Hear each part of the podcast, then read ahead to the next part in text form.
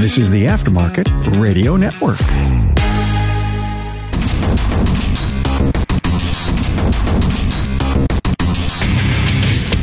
Welcome, everyone, to yet another episode of Diagnosing the Aftermarket A to Z. I'm Matt Fanslow, and today I have the one and only someone who needs no introduction, except for maybe 90% of the profession Tanner Brandt. Tanner is the owner of Auto Diag Clinic. He is a, I mean, he's a lot of stuff, to be honest. He's a trainer, instructor, presenter, uh, course developer, He's a consultant. I heard he's a heck of a gardener. Um, a little bit of a party animal. Not really. Uh, all around good guy. I mean, he's not as nice as Bryn, but who is? There's nobody nicer than Bryn. That is for sure. Ah, you're close. You you probably got him. It's like my brother. Well, he's got me by height, so. And everyone that knows you will fill in the blank on that. And then, Tanner, you need a excuse to maybe disappear to uh, Las Vegas? Of course. If not, I, I got one for you. Tell me more. I will. The Napa Expo will be held July 18th through the 21st at the Venetian and Convention and Expo Center in Las Vegas. Stay at the forefront of the latest technologies and industry trends. Registration opens April 2022, so it's already open. Not enrolled but interested in attending? Contact your servicing Napa store for more information. Man, I would love to go to Vegas, especially for a trade show. Tracy told me there's a band and some country singer that's going to be the, there. That's all I need to know. I'm in. You have a band at a automotive convention. Yep. The, the last time we had a band at an automotive convention was at Chicago, and it was in a museum, and that was a great party. So I'm in. I know, I know who the band is. It's Brian Collada's favorite. Oh, Goo Goo Dolls. Perfect. I shouldn't say who the country singer is because I really, I think it's Luke Bryan, but I don't know. She's going to tell me how the concert is. So, anyways, Tanner's on here because him and I were talking and uh, we're kind of rattling off some of our favorite diagnostic tools, our most powerful pieces of diagnostic equipment. And you would think he's on here to talk about scan tools and scopes and meters and any number of really neat pieces of equipment. But honestly, we both arrived at one of the, the most key weapons in our uh, arsenals, our diagnostic arsenals, is none other than a really good flashlight. He brought his flashlight with. He has the lights off and he has it under his chin, like he's going to start talking, telling us a cool story. That is that ultraviolet? it looks that way. That's a coast light. That's Your skin's burning. it, it is like a torch. It's so bright. That's what they call them, I think, in England, or torches. There you go. But without a good flashlight, I don't think you can do a good visual inspection. I, I can't. No, and I, and I think that's where Matt and I were going with this topic as we were talking about. Matt brought up flashlights, and I immediately knew where he was going with this about visual inspections. I didn't always think that way. I gotta. I was thinking about it today a little bit. Michelle Wynn worked for Linder Technical Services, and she was she was the guru. She was the diagnostic um, tech there, not only for Linder Technical Services, but for surrounding shops. They would bring her the tough vehicles. Periodically, she would uh, kind of go shadow or help out at shops, work at other shops just to get more. I was talking to her one time and she was just telling me, like, you know, I, I fixed a lot of cars that week at so and so's shop with my flat, or I shouldn't say fixed them, but uh, I diagnosed a lot of cars, a lot of vehicles that week with my flashlight. I was kind of thinking about that, like, yeah, yeah, ever since, and this is years and years ago that she said that. So flashlights are way better nowadays than they were then.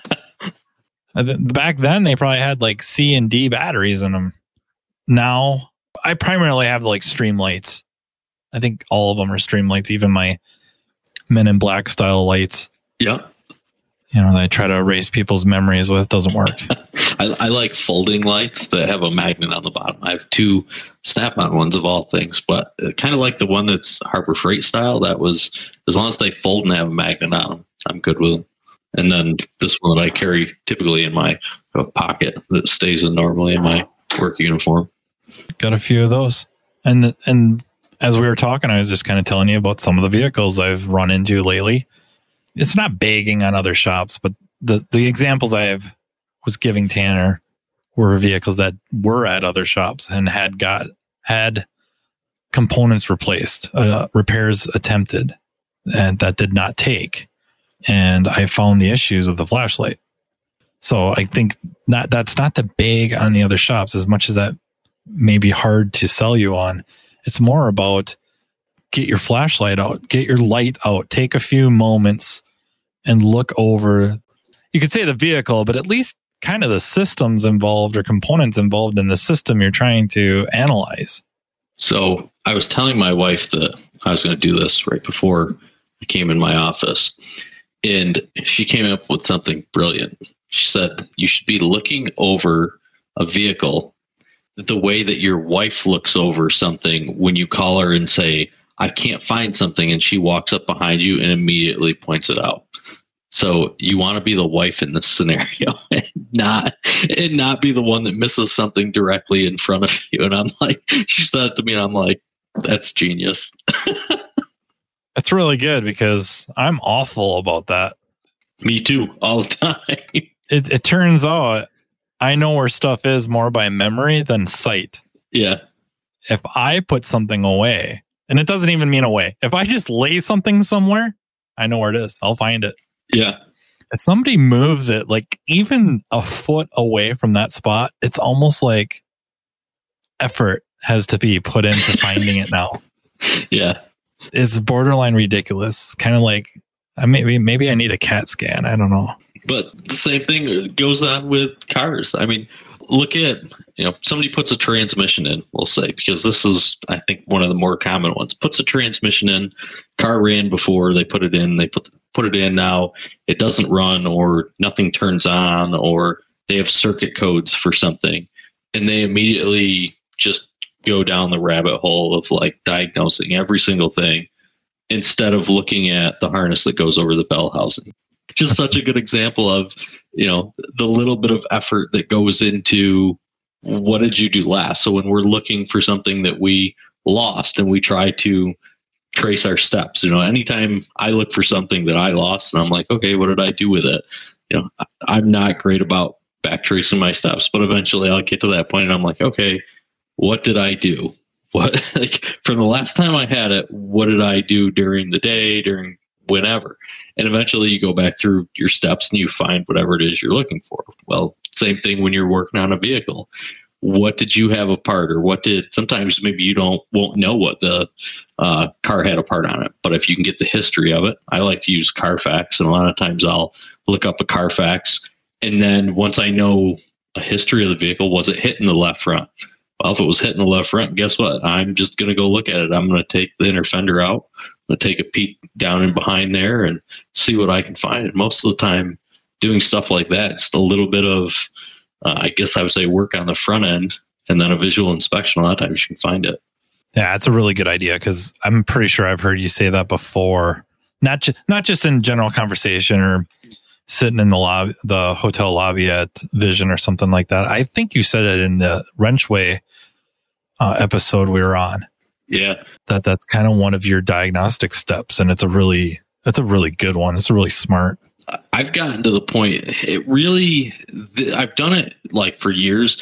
This year got to where I started like I'll buy Carfaxes in bulk. If somebody wants to like help me. I don't. I can't find out how to get like a yearly thing to Carfax. I think it exists, but if you go on there and look, you can only buy it in like six at a time or something. So I don't really know how to do it in bulk. But at any rate, that's what I do. Um, and I started doing it because this year with how bad the used car market got, all these cars were showing up with just like weird things that didn't make sense. A lot of it like a logic problem because it had an incorrect module in it. I had one with a uh, light that kept coming on that ended up having the wrong cluster, but I didn't know what was wrong with it. I knew it. I got to the point that I'm like, the cluster is bad, but I have no idea why it's bad. It's nothing's wrong with it. It just constantly had a StabiliTrak light on until I went to the Carfax and realized that it had been flagged for incorrect mileage. And as soon as I saw that, I'm like, ah, oh, it's definitely got the wrong cluster so it was like the light bulb moment. And then it was just a matter of, you know, another kind of visual inspection of does the mileage match what's on Carfax? And the answer to that was no. And then does the part number match what's supposed to be in it? And the answer to that was no. And does the file match what's supposed to be in it? That was also no. Yeah, it's interesting. Earlier, you mentioned uh, transmission because that was one of my examples. Was a Ram pickup had a new transmission installed, and my understanding was no shifting.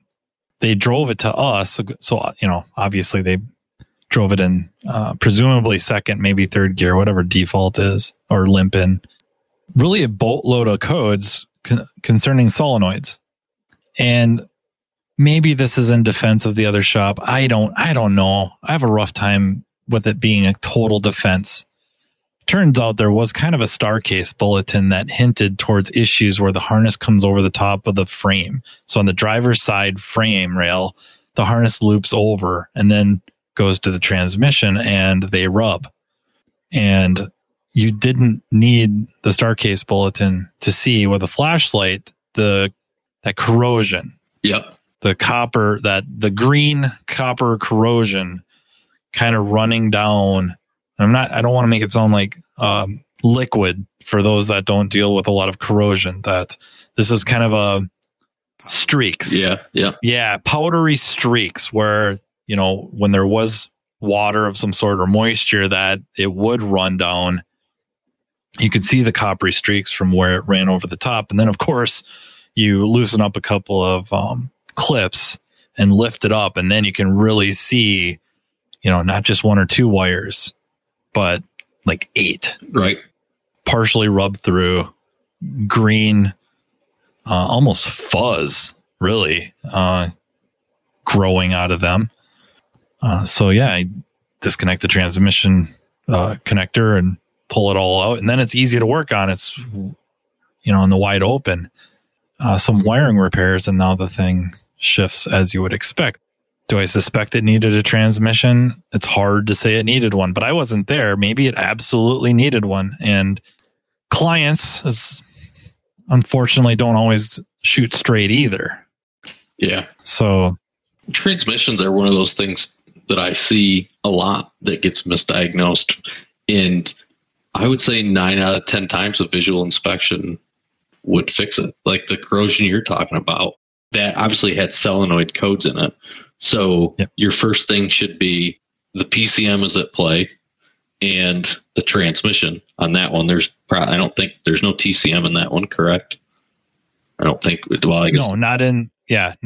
Yeah. So P, TCM is built into, uh, TCM is built into PCM on that. Yes. And so you have PCM, harness, and transmission. So, you know, a visual inspection of the harness down to the transmission um, visual inspection of the PCM plugs and visual inspection of the transmission plug.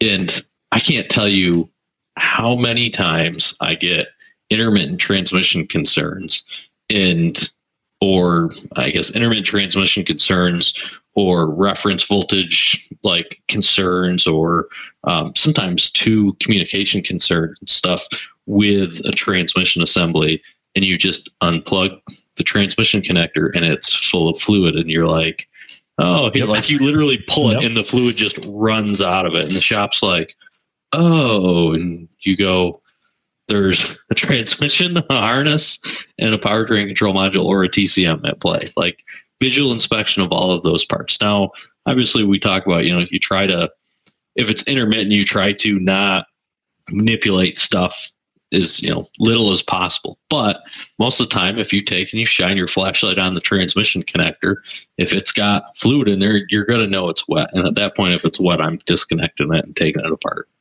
Yeah, and I, I'm glad he said that and kind of brought that up. Not so much the fluid and the connectors, which is still uh, a really good test on virtually anything, right? Coolant temp sensors. Yep. Is there coolant in them?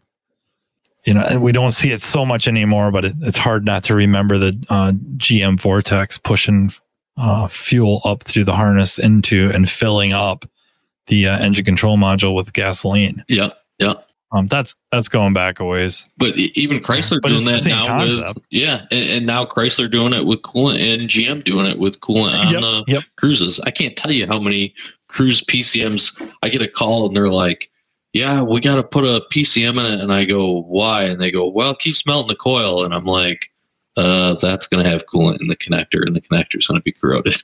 and it's just a Yeah. matter of now. Granted, sometimes they can't see it, and you got to take the front off the connector, but again, that that one little step of looking a little bit further you're looking at the you're looking at your coffee table looking for something and it's on the floor underneath it know, that's kind of they were there they had the connector off they looked at the connector but they didn't pop the cover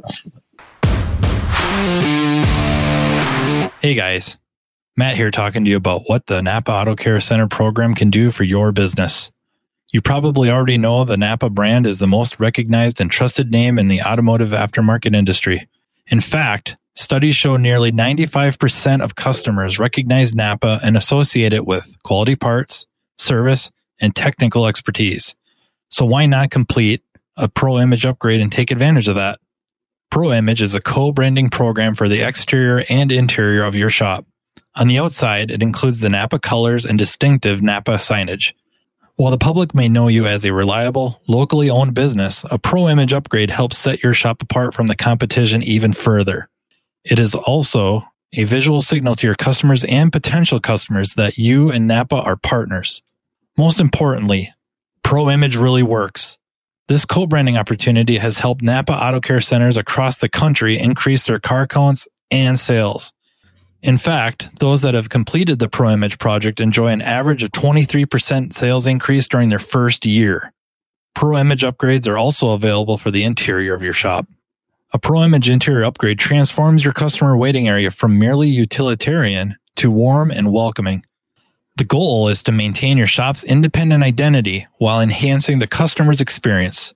You can get a free look at what a Pro Image exterior or interior upgrade can look like by visiting the Napa Auto Care member site and clicking on the Napa Pro Image link under the Napa Pro Image tab, or contact your local Napa Auto Parts store.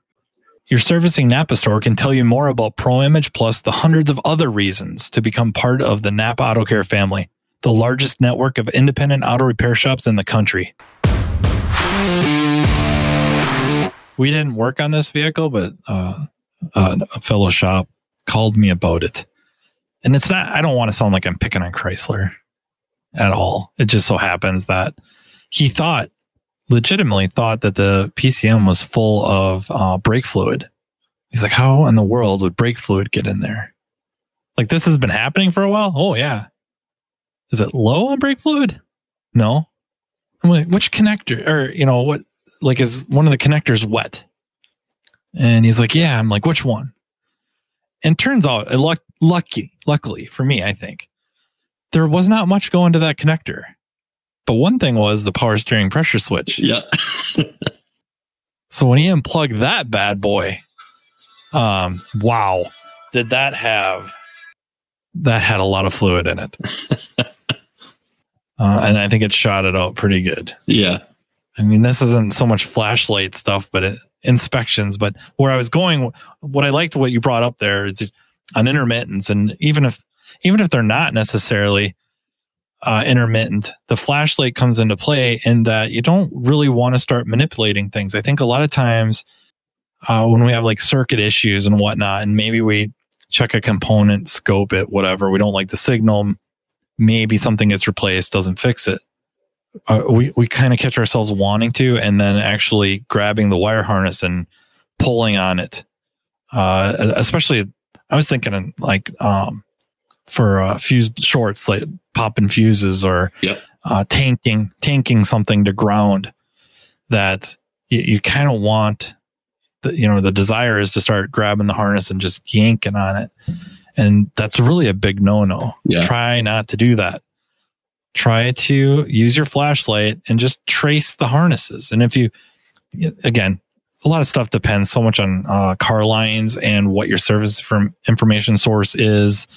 And it's not a campaign for to go get this or go get that. It's just the way it is. Sometimes they show you harness routings. Yeah. or you can kind of figure out harness routings by where's connector, you know, this. Yeah. You know, it goes through C102, then it goes through C104, and then it goes through, you know, wherever to the component. Okay, I know where these connectors are. I have a feeling I know where the harness goes. Okay, good. Now grab the flashlight and start tracing where is this harness going? What is it laying on? What does it bend around? And that's where the focus of your attention should be. Right. I think a lot of people get burned by that because you start grabbing stuff, you temporarily fix it, and temporarily could be six months, a year, Yeah. and never, never see it again. I don't know what I did to fix it, but Yeah. It's gone now. must be in that harness somewhere. Yeah. People don't think about that literally the thickness of a razor blade, slicing it and touching it to ground will make that short. And if you move it away from that, it may never touch that spot again, or it will two Yep. years from now, and all of a sudden it starts all over again. One thing somebody had told me once they did with harnesses, which I've never really tried it, I guess, but somebody was telling me they use a um, blowgun. So they just take shop air and blow, like, we'll trace a harness with shop air and blow on it. And I'm like, that's interesting. I never really, I guess, thought about that. You I'd have to try that. yeah. um, I've used water, like yeah. spray a bottle with water. Yeah. And see if it, yeah, acts up at all. Yeah, or soapy water or tire leak stuff to get so it's a little tacky. Yep. I might have to try that. That's kind of cool. Yeah, I, I like I said, I haven't tried it. They some people have told me that and they're like instead of you know moving the harness, obviously trying to do as little bit of movement on the harness as possible. They're basically just blowing shop air around it so that the harness kind of moves a little bit and see if it acts up again. Uh, but I at the same time, I guess I'm looking at it as if you're following a harness with shop air or blowing shop air down inside a harness. If you can get air on it, you can probably look at it too but yeah, so it's an interesting thought. Again, I haven't tried it personally, Yeah, I like it. I'm going to put that to the test. um, but thinking about visual inspection, and you talking about you know where harnesses move and stuff. This is something I used to do uh, when I was doing the project at the BMW plant here, doing electrical diagnostics there.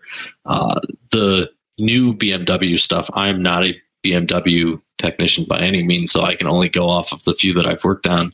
Um, and that being when I was at the plant, the new uh, G05 and G07 series at the time. This was, I don't know, four years ago now.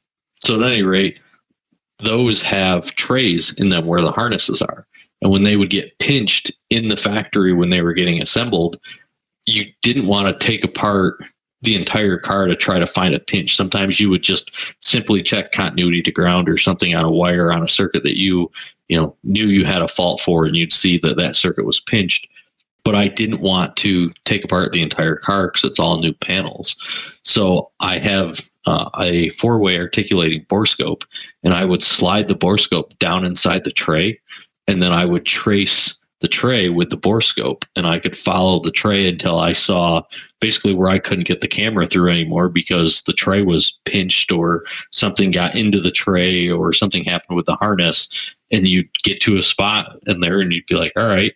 Mark the borescope, pull the borescope back out, figure out how far down in there you were, and then all you had to do was go, you know, you knew where the harness ran, so you just go and pull that one panel off, and boom, right there it was. You know, somebody pushed a panel in or something and crushed a tray, or got it with you know a metal screw or something, went through the wrong spot, and but so yeah, another visual inspection of following bends of the harnesses.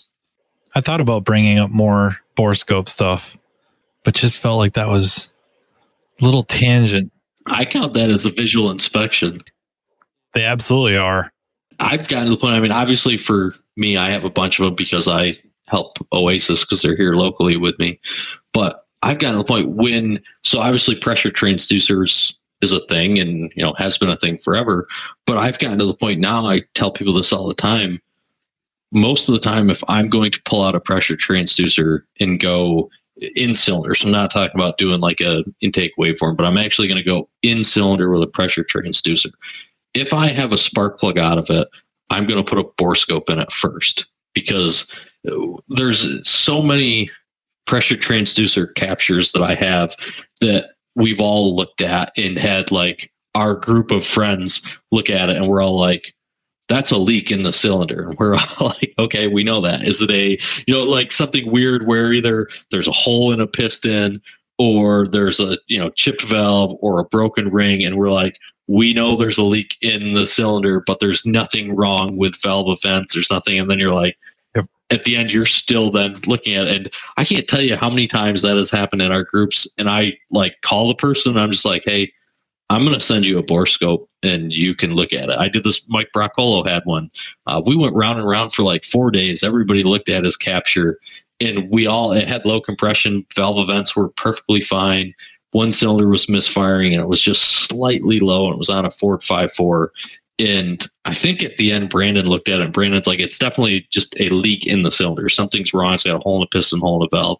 And I called Mike. I'm like, "Hey, I'm going to send you a borescope." So I sent him a borescope, and I overnighted it to him. And the next day, I got a picture of a valve with a big chunk missing. I'm like, Nice. and not to you know downplay the use of a pressure transducer, but like that literally was a four day ordeal of looking at stuff, and we knew from the first capture that it, you know obviously something was wrong with the cylinder, but didn't know what. And had the borescope gone in at first, that would have been solved then. You know, four days prior. So that's, I guess, my thing. I, I look in a cylinder. If I pull a spark plug out, I'm going in it with a borescope. I, I would agree with that. I think I do that as well. The pressure transducer is one of the towards the bottom of things I use. Um, depending on situation, Yeah. again, what am I looking for? Yep. Um, but if I have a situation with like low compression, I don't know if I'm the pressure transducer kind of falls towards the uh, bottom of my choices of uh, uh, tools. The, definitely a bore scope, looking around inside, uh, cylinder leakage, of course, the old old way Yep. uh, is is a good way. But l- like you said, rarely do I have to bust out the cylinder leakage tester when I have a bore scope, especially one that's either articulating or, I suppose, a, a mirror. Uh, some of them now are uh, dual. Like Yep. uh, I tested one for um, Calvan, and it's Wi-Fi, Yep. and it it's got basically two cameras in one. So it's got this the one straight ahead, like out the end, and then it has a 90 degree one. Yep. So you can just switch it on your phone. So you Wi-Fi your phone to the borescope, and then you have you could look out the side, and it's it works out really well for checking out uh, valves, Yeah. just like the um, Vividia stuff that I have Yep. or, or Oasis Scientific stuff that's articulating. I mean, that is that is the greatest thing. Yeah. That is the greatest thing ever to be able to snake that down and kind of whip it around and look and maybe rotate the engine a little bit. Maybe take the borescope out when you do that. Um, just to get the the valves to move a little bit to get a better look at different um, valve things. But Yeah. uh, I, this is going back a ways, maybe a couple, uh, maybe three, four years ago. That uh, it's one of those where it's it's kind of bittersweet, if you will. A lady purchased a it was used, but purchased a Mercedes Benz, and she heard that we were the uh, import Euro shop uh, around, and she wanted an oil change. And when we, they gave her the estimate on the oil change, she fainted.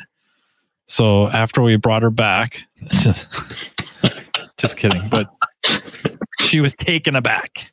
Decided that our oil changes were way too expensive when the quick lube would do that for a fraction.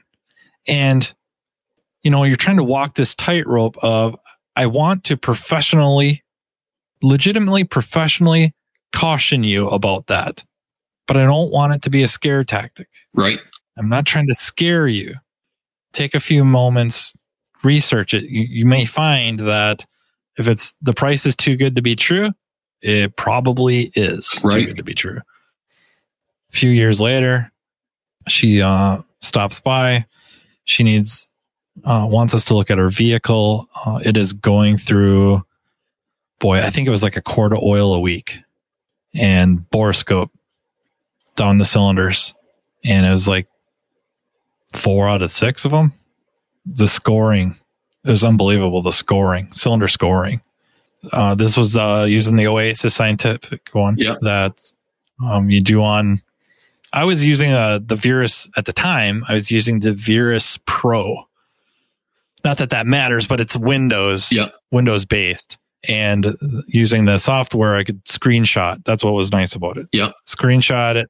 Then I could dump it over to our computer and email it and stuff like that. But okay, it was diagnosed, visual inspection, and we warned you. Right. It was too good to be true.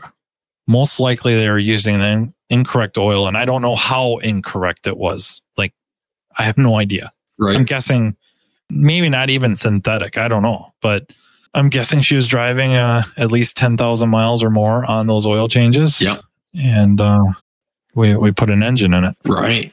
That was a lot of our oil changes to add up to uh, An an engine. engine. Yeah, that is for sure.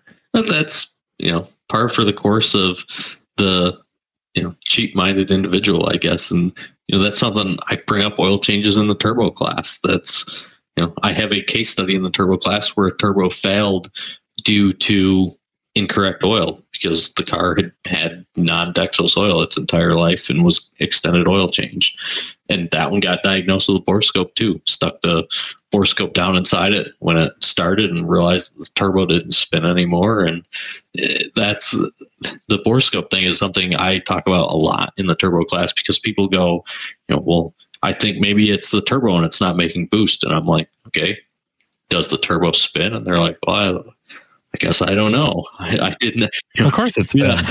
I didn't look at it. I can't see it like on the EcoBoost and stuff. And I'm like, well, just stick a borescope down in it to where you can see it and start it. If it doesn't spin when it starts, then the turbo's not working. It should spin when it starts. And most of the time I get a call back and they're like, yeah, you're right. It doesn't spin. Or sometimes, you know, I kind of have it in my head. I'm like, this doesn't really sound like a turbo. And they call me back and they're like, yeah, it spins fine. And, you know, it seems really smooth. You start it up, it spins, you turn it off, it spins for a little while longer and spools down. I'm like, all right, not the turbo. Move on. I mean, obviously you can have a wastegate or something like that that's still broken, but most part when they think they have a failed turbo or something like that, that's a pretty easy, quick test. Yeah, I guess we're gonna have to do part two on borescopes because now my brain is exploding with examples of using the borescope to find stuff Yeah. or verify. Yeah. A lot of times it's nice to just verify a suspicion. Yep. Uh, I had another flashlight diagnosis, if you will, uh, fairly recently. This vehicle got uh, a new AC compressor and dryer and relay. And I think they gave them a quote on an evaporator. The complaint was no cooling. Minnesota this year, we've had maybe four days that were warm enough to warrant turning the AC on. Actually, not common. Normally by now, normally by now our bays would be flooded with a cars getting AC. We would be, you know, which I know for some people the 80s is not that hot, but to us 80s, low 90s, it's brutal. We got some humidity. Well, we've only had a few days of that. I, I hooked up my gauges and really I hook up the AC machine because one of my first things I do is I do I look at pressures obviously, Yep. and then I like to pull out the freon Yep. or refrigerant, weigh it, put it back in. You know how how low is it? Yep. Yep. And with really really low charge volumes now, it seems like a good step for me. Yep. And uh, I didn't have to in this case. The the gauges, the fan, the cooling fan is on, radiator fan is on full blast, and my high side pressure was jeepers I, 450. I mean, about ready to explode. Yep. And um, you know, kind of what I was looking for was the uh, the frosty line Yep. thinking I had a restriction, uh, but I, I didn't see that. That would have been cool. And I was kind of thinking about going to get my thermal imager, which is going to be part three. Tanner and I will talk about thermal imagers. you know, I was I couldn't find any uh, of of the frosty stuff, and I'm thinking, okay, you know, looking at uh, this is important, probably not talked about nearly enough. Is where is where is the port located? You know what I mean? Where's the high Yep. side port located, and and or low side in reference to other uh, components? Yep. So I'm like, you know, I'm thinking my restriction is actually the uh, condenser. Um, but before calling the condenser, and if I would have called it, I would have got it, it would have fixed the car. But the flashlight in hand start looking. And Minnesota, we have a lot of deciduous trees, which is not coniferous, which is coniferous are the trees with needles. Deciduous typically are the ones with leaves. Okay. And a very common tree around us is cottonwood. And they have their means of spreading their seeds as are kind of fluff balls. Yep. And uh, they get trapped in condensers and radiators. Uh, along with, I suppose, you know, when if stuff gets wet and whatever, pollen and dirt and muck and, you know, road grime, whatever. But in this case, it, uh, cottonwood fluff. And I was using my flashlight and I could see that this thing was restricted. I couldn't see through the fins at all. Right. And then the garden hose is what really A fixed it and B hammered home the diagnosis because the pile of crap on the floor under the condenser radiator was unbelievable. And this is like a Honda Civic. Right. Yeah, it wasn't a pickup or anything. A Honda freaking Civic, that little condenser. And once the water started, which okay, I'm hitting it with cold water, duh. The the pressure's gonna drop. Yep. But still.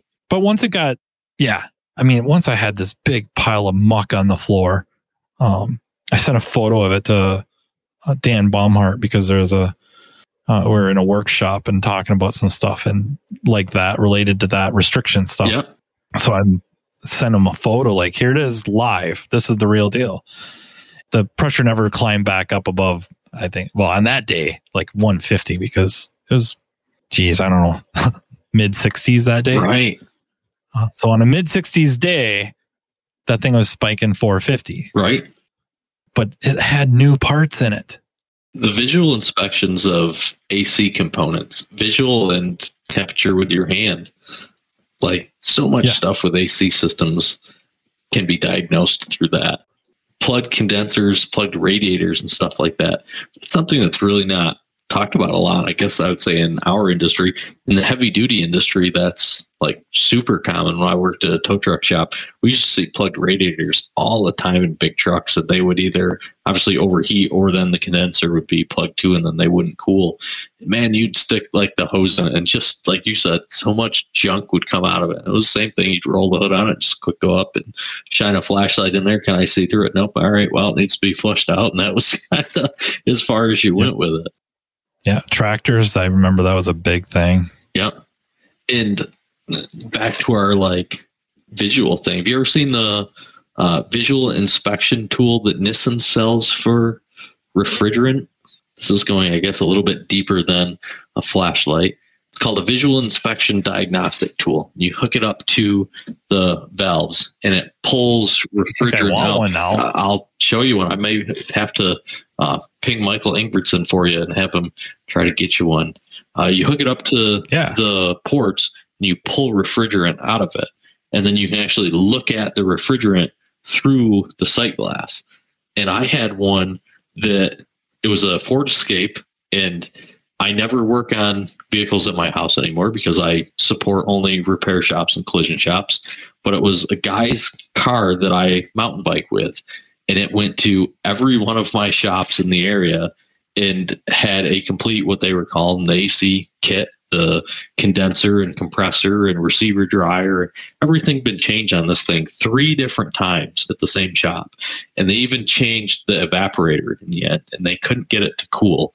And I just thought it sounded kind of weird and I kept putting it off, putting it off, and I was hoping that they would call me, and they didn't end up calling. And finally, I told them just bring it over to the house, and we'll pull it down. I still have all the stuff here from when I had my shop, so I still have an AC machine and stuff. So we quick sucked it down, and refrigerant that was in it was fine. But I'm like, this is kind of weird. So I just sucked it down and blew it back in real fast. Same thing, like you were saying. I want to know what's in it. So I get to a point. I'm like, pressures are okay. They seemed a little bit low, but not too bad. Everything was working as it should. And then the longer that the AC ran, basically it would be like cool for a split second, and then it would just kind of heat soak more or less, and it would always be warm after that. I was honestly stumped. And uh, I called Michael about it, and Michael's like, let me get you a uh, visual inspection tool. So he sends me a visual inspection tool. Michael works is the global trainer for Nissens. So I called him and I'm like, I'm stumped. I don't know what's going on. Everything seems fine. Pressure, everything comes on. You can see the pressures change. So he sends me the visual inspection tool. I pull a sample of refrigerant out of it into this sight glass tool, and it's just pure oil, like a hundred percent oil. I'm like, huh. So then I, of course, suck it down and I open the oil drain valve and I got like 16 ounces of oil out of it. I'm like, oh. So I fill it up, I run it again, and I drain it back down, and I drain the oil out of it again. And I get like 10 ounces of oil of and I'm like, okay, so this thing just has a ton of oil in it. So I did this over and over and over again until I got like one or two ounces of oil on it. And then I just put it back together and filled it back up with no oil in it. And it was fixed. And the only thing I can come up with is what I think happened is every single time they put a kit in it, they just kept with one of the handguns pumping oil into it, not thinking about that each compressor they put in it already had oil in it. So I didn't put any oil back in it. And of course, my buddy whose truck, he's not a mechanic, he's like, should we put some oil back in? I'm like, the whole system is saturated at this point. So I text Michael and I let him know what I found. And he's like, just so you know, like the condenser, obviously he's sending me pictures of the little tiny like micro openings in the condenser. He's like, that thing is going to be saturated. Like it will probably never actually, you know, function correctly. It's going to have to continuously have oil pulled out of it, and the evaporator really needs to be changed, and the receiver dryer at this point really needs to be changed. And at this point, we've sucked so much oil out of it that we truthfully don't know what's left in the compressor. But I told him, I'm like, we're just going to leave it. We're going to see how long it lasts. And the AC worked for quite a while after that, and he actually traded it. I saw him; he just came out of um, his house, I'll call out of his shell. He's a fair weather mountain biker, so uh, he disappears in the wintertime. and so I saw him two weeks ago, and he had a brand new Rav4 Prime, and I'm like, "Where's the escape?" And he's like, I didn't want to deal with it anymore. It was still working though, but he traded it and got a RAV4 Prime. But yeah, the visual inspection tool, without it, I'd have been stumped. So two questions. One, is fair weather mountain biker better or worse than a flat ground mountain biker? Um, Because I'm I'm a flat ground mountain biker. I don't have a problem with a flat ground. Oh, that biker. might skew the answer. All right, no, you're no, you're good. Um, you don't have to answer that question, no, especially not. I, I, I would, I would say a flat. you can text me it. I, think I don't know. I guess so. I don't blame him about being a fair weather mountain biker because we do live. Even though I'm in South Carolina, I live uh, like on the border, and like for reference of how close I am now, uh, I just bought a property in Tryon, North Carolina. It's only about 15 miles from my where I live currently. Um, well, technically the property's in Landrum, but there's my property and my neighbor's property and the North Carolina border is in my neighbor's backyard. So I'm very close to the border. So at any rate, This is this isn't my second question, but you live in South Carolina. yes. Do you know uh, Justin Morgan? I could introduce you. I was real hopeful that Justin would be here. Just, Justin and I, honestly, Uh. this afternoon we're dodging tornadoes. So Justin lives real close to me, and Yeah. we didn't have tornadoes until I moved here. So I kind of feel like it's my fault. But yeah, we, Justin and I are, are always messaging each other about tornadoes lately. And for the past two days, we've literally had tornado warnings. And I get them first. The storms move from uh, west to east, so they head towards him, and I get them first. And I'm like, hey, just so you know. And so then he, we check on each other each morning after a tornado Heads warning. but uh, or heads down, depending yeah, depending on how bad. yeah. But so at any rate, where I was going with this real quick is that the mountains get cold, so I don't really blame people for not wanting to ride in the winter. And then the real second question is, does Tim Iezzi have this inspection tool yet? That's a good question. I actually talked with Tim last night about AC stuff. That's just gonna Because if he doesn't have one, I need I need. Yeah he he was talking about him and i were talking about um refrigerant identifiers. And that's i'm going to kind of classify that as another uh, visual inspection thing. I mean you're quick checking it and just looking at the machine what does it say? Uh, we were talking about it because it was on the ASOC group. Uh, a parts store person showed up at a shop and was trying to peddle a replacement R134A or a replacement for R134A because pricing is so high, which we know that is yep. obviously illegal per the EPA. But I was messaging Tim and I'm like, if there's going to be part stores peddling this suddenly because all of a sudden R134A is super expensive, we may all of a sudden see a rash of incorrect refrigerants and obviously have contamination problems. So he was saying at this point, you know, everybody should have a refrigerant identifier, and if you don't, that you should get one because this could potentially be an issue. Uh, but I don't know if he has the uh, sight glass tool or not. But I can send you a picture of it after we get off. Yeah, you, you got to find out. I'll message him. I kind of want one anyways. It sounds cool. It was without it, I wouldn't have diagnosed. Like we were at a point where we knew that there were something was wrong with the refrigerant. Like either it was contaminated or had too much oil or something. Something was wrong and it wouldn't allow it to cool. But being able to see when I sucked it out that it was literally like all oil definitely made I mean, it's such just another weird thing, I guess. Of it's a visual inspection thing. The pressures go out the window, everything goes out the window, and you just suck some refrigerant into it. And then when you're done, you close one side, open the other side, and it sucks it back in, and it's empty, and away you go. So another example of flashlight inspection is a couple of vehicles. One was electronic throttle control, the other wasn't, and maybe in a super well lit shop, you could see pretty easy, but both of them, very, very poor idle complaints. Uh, on one of them, the, the non electronic throttle control uh, vehicle, which wasn't, it wasn't really that old, you know, it was cheapers like 2008 or something, which I suppose is really old nowadays, but stalls at stop signs uh, intermittently. Both of them, the throttle plates, horrifically, horrifically contaminated. I mean, just gooey black, yeah. even to the point of almost carbon on the one. You know, geez, pop the snorkel off or bellows, whatever you want to call it. Take a look in the, um, you know, at the throttle body, at the throttle plates, both sides, uh, the front easy side and the, then the back side. Both of them were repaired with a, a good throttle body cleaning or throttle plate cleaning. And then another example, I hate to go to the kind of a similar component, uh, but this was a overheating issue that got a new water pump, yeah, new water pump and, and, belt and whatever to fix overheating Th- thermostat, which if it was overheating, it needed anyways, did not fix the overheating complaint. And this is the one I sent you a photo of that the um, fan was on full blast and it could not get rid of heat. Again, it was at our shop A uh, because the other shop put a water pump in it, failed to fix it.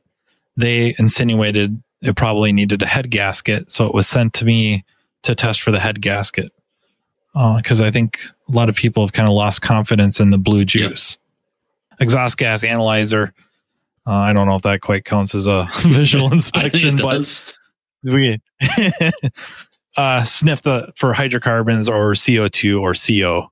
So that right there, that's that's the big advantage of the exhaust gas analyzer is the blue juice reacts only to CO2. If you don't believe me, just breathe on it while you're squeezing the bulb. It'll turn from blue to green to yellow. Exhaust gas analyzer, of course, four or five gas will pick up on hydrocarbons, CO2 and CO, which are both byproducts of combustion, one complete, one incomplete. Uh, this thing passed with flying colors, but it was legitimately running hot, could not get rid of the heat. Flashlights out. I'm expecting more cottonwood fluff uh, or road grime. And turned out that if he'd have made it, or he or her, the, whoever owned the vehicle, if they would have made it this summer, they would have been complaining about a lack of cooling. The condenser fins were breaking away and were blown into the radiator. like sucked into or blown into, depending on which, you know, when it happened, I suppose, if the cooling fan was on and s- sucked it in and, uh, or flying down the highway, but it was impressive. It was impressive. There's hardly anything left of this condenser except for the tubes, if yep. you will all the fins were embedded into the radiator. oh man, it was pretty cool. And uh, yeah, so it got a radiator and a condenser, and now it doesn't overheat. And all that from just looking at it with a flashlight. Yeah, and you know, it, it overheated at idle, obviously, yep. but it overheated going down the highway. Which, not saying it's impossible for it to be a water pump, but it starts falling down my uh, list of possibilities. Like it's, of course, anything. I don't, maybe not anything, but it's a possibility. But I would rather get burned by that than something that makes more sense where the the, the radiator's cl- clogged up. It can't move air. In my experience with water pumps too, when they go bad, is typically like if the impeller is gone or it's broke off and the shaft is just spinning, they overheat or like over pressurize in like almost it seems like seconds to minutes. Like you start it and you're two minutes in and all of a sudden everything is boiling and I got like the crap burned out of me on one that uh that it was a Dodge Durango, an old Dodge Durango. And I literally like started it, walked to my car to get something, and then walked back and opened the radiator because I had just started it. And it blew the cap off and like broke the neck of the radiator and burnt me and it hadn't ran. And I'm like, what is going on? That was the first time I'd ever saw it. And then I realized that it was not moving any coolant and it must have, that vintage of Durango must have had a wicked hot spot somewhere in the engine that if coolant didn't move, but it was like instant. And everyone I've seen since then, it's like a kind of an instant overheat problem. It's not really an overheat at idle. It literally does it in like two minutes. Yeah. Real quick, my, my last visual inspection with a flashlight. This is the one I probably see the most is the F 150s that have the fuse box that's right at the very front. You lift the hood up and it's right there, right where you need to lean over. Uh, I see those constantly, most of the time for uh, fuel pump complaint or a uh, what do I want to say, dying while driving, and then sometimes they'll restart, sometimes they won't, uh, or extended crank, things like that and it's the fuel pump fuse that's in that melts. But I've had a couple I was trying to find uh, before Matt and I started this, and I have not taken any pictures of them. But I also had one uh, in my invoicing system for a PCM power fuse that same year in the same fuse box doing the exact same thing. And the fuses just melt, they don't blow. But we all have been taught to check fuses with a test light and just go across each one. And every single time that it happens, the shop has tested the fuse for the fuel pump.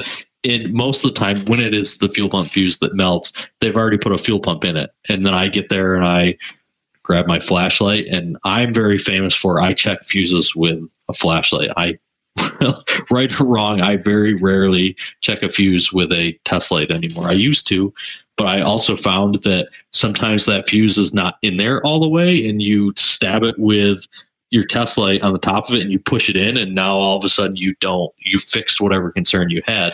So i like to take my flashlight and this one in particular i guess kind of just a random thing. So we have bright and then we have a dim setting. In the dim setting of it you can see through the fuses really easy. The bright setting kind of like shines back at you. But on the dim setting i literally can just like go down the row of fuses and kind of look down inside them and i can see a, is it blown? And B, is it discolored? And like most of the ones, especially with those Fords, that's literally I just go down the row and I always get to that one. I'm like, huh, that fuse is discolored. As soon as you shine the light over, you see it, and, and you just pluck it out of there and look at it in your hand. You're like, yeah, that's completely melted, not blown. and, and then the shops are always like, I checked it, and I'm like, I not saying you didn't. I know that you checked it because if I can check it too with a test light, it's going to test fine because it's got power on each side. So yeah, looking at stuff like that, I mean, it's just there's so many things that we could talk about that a, vis- a good visual inspection with a flashlight is going to get you to where you need to go without sending you down a rabbit hole. Yeah, I was thinking you were going um, with like body control type modules interior where there's either the windshield uh, was never bonded properly uh, or lost its bonding, so there's leaking, yep. uh, or sun moonroof sunroofs leaks, um, stuff like that, where maybe you're not seeing wet, but you can see signs of wetness and not saying like immediately that's the call, but it helps with that direction. And now I'm, I, this module is right in that path. This wiring is right in that path. Now I'm going to focus some attention here. I think it's worth spending some time tracking this down and, you know, pulling carpet up or dropping modules down and opening them up a little bit. And a lot of times you don't have to, right? You disconnect them and you can see signs of it. Although, you know what? I've had a couple of the um, side object detection modules on GMs. Uh, GMs. Yeah. The the metal ones, not the plastic ones. The plastic ones like swell up and crack and stuff, but the metal ones, they're to me the last few I've done. There's no external uh, indication of an yeah. issue, but you bust them open and you kind of bust them. Uh, then you see yeah. they're, they're they're horrible inside, horribly. Yeah, corroded. it's like they corroded from the inside out. That's exactly what's happening. I think. Yeah, but I I just find that okay, you know, we kind of laid in with the flashlight leading to the diagnosis, and it would lead to the diagnosis, but it could really be leading you to what direction to take, some steps, because uh, that's what a lot of times what we're doing when we're analyzing something is we're going to choose. You know, we have this resource of time that we're selling how am I going to divide up this resource? What should I spend time on? And I think the big sales pitch here with the flashlight is it can really help you decide which direction to take. And too often, I think that part is kind of skipped. We're relying far too heavily on codes and, um, like the code set criteria and, and following the a flow chart type thing, not telling you to get rid of any of that, but maybe start moving that flashlight and visual inspection, something that I think strategy based diagnostics isn't it pretty high on the list of strategy? Like verify the concern yeah uh, i uh, visual inspection. I personally always look at everything first. I'm all i'm always looking at you know is there something that's weird on the car? Where are the components located? Um, are the components attached? Are the harnesses that run to them attached? So yeah definitely one of the first things in my strategy yeah, and and we could be really preaching to the choir here. We could have a lot of people listening going like, "Well, duh," or you know, everybody knows that, or how do you miss that? But yet they're they're coming into our bays. It can't it cannot be just my shop. There's no freaking way it's just my shop. It's got to be con- nationwide, probably worldwide. For those of you that you know don't bust out the bust out that flashlight, but you know, invest in some flashlights. Uh, go to is it Automotive Insight Group on Facebook? Isn't that is yeah. that uh Mario's? Uh, and oh, uh, Super Mario Diagnostics on yep. YouTube. I think I have a lot of flashlights. I'm not even in it. and I'm, I think, did I say Mario Huas? It's, I think it's Ro- Rojas. Rojas? Okay. Oops. Let's just call him Mario. I, yeah. That's okay. Yeah, he's got a bunch of them. It's Super Mario. Yeah, Super Mario Diagnostics. I carry this one in my pocket, and I got two in my truck. That's what I run with each day. Well, I really, really appreciate you coming on, sir. Of course, anytime. Well, we got part two and part three to do. So yeah, part, part two on borescopes. We'll start working on borescopes, thermal imagers. Yep. Then then we might as well do gas analyzers yeah, and, and, and magnifying glasses. I mean, I mean that's the new thing of visual inspection. Everybody's looking at circuit boards, and yeah, that's the new part. Sold. That's above my head, but above my pay grade. Everything's above my head, though. So, yeah, I just heard Brian Collada. Yeah, yeah. he, he, jumped on that one. Uh, perfect. Uh, thank you again, sir. Thank you, everyone, for listening. This is uh, diagnosing the aftermarket A to Z part of the Aftermarket Radio Network. And please feel free to reach out to me anytime on Matt Fanslow podcast at gmail.com or hit the Facebook page and let me know what you think or any ideas you have, or if you want to be a guest on the podcast. Thanks again for listening, and we will talk to you next time. See you, everybody. You've been listening to Matt Fanslow, diagnosing the aftermarket A to Z on the Aftermarket Radio Network. Follow Matt on your favorite listening app. He's very interested in what you have to say. Let him know what you'd like him to cover and come on the show. Matt is all for advancing the aftermarket. Find Matt Fanslow on social media and connect or on aftermarketradionetwork.com.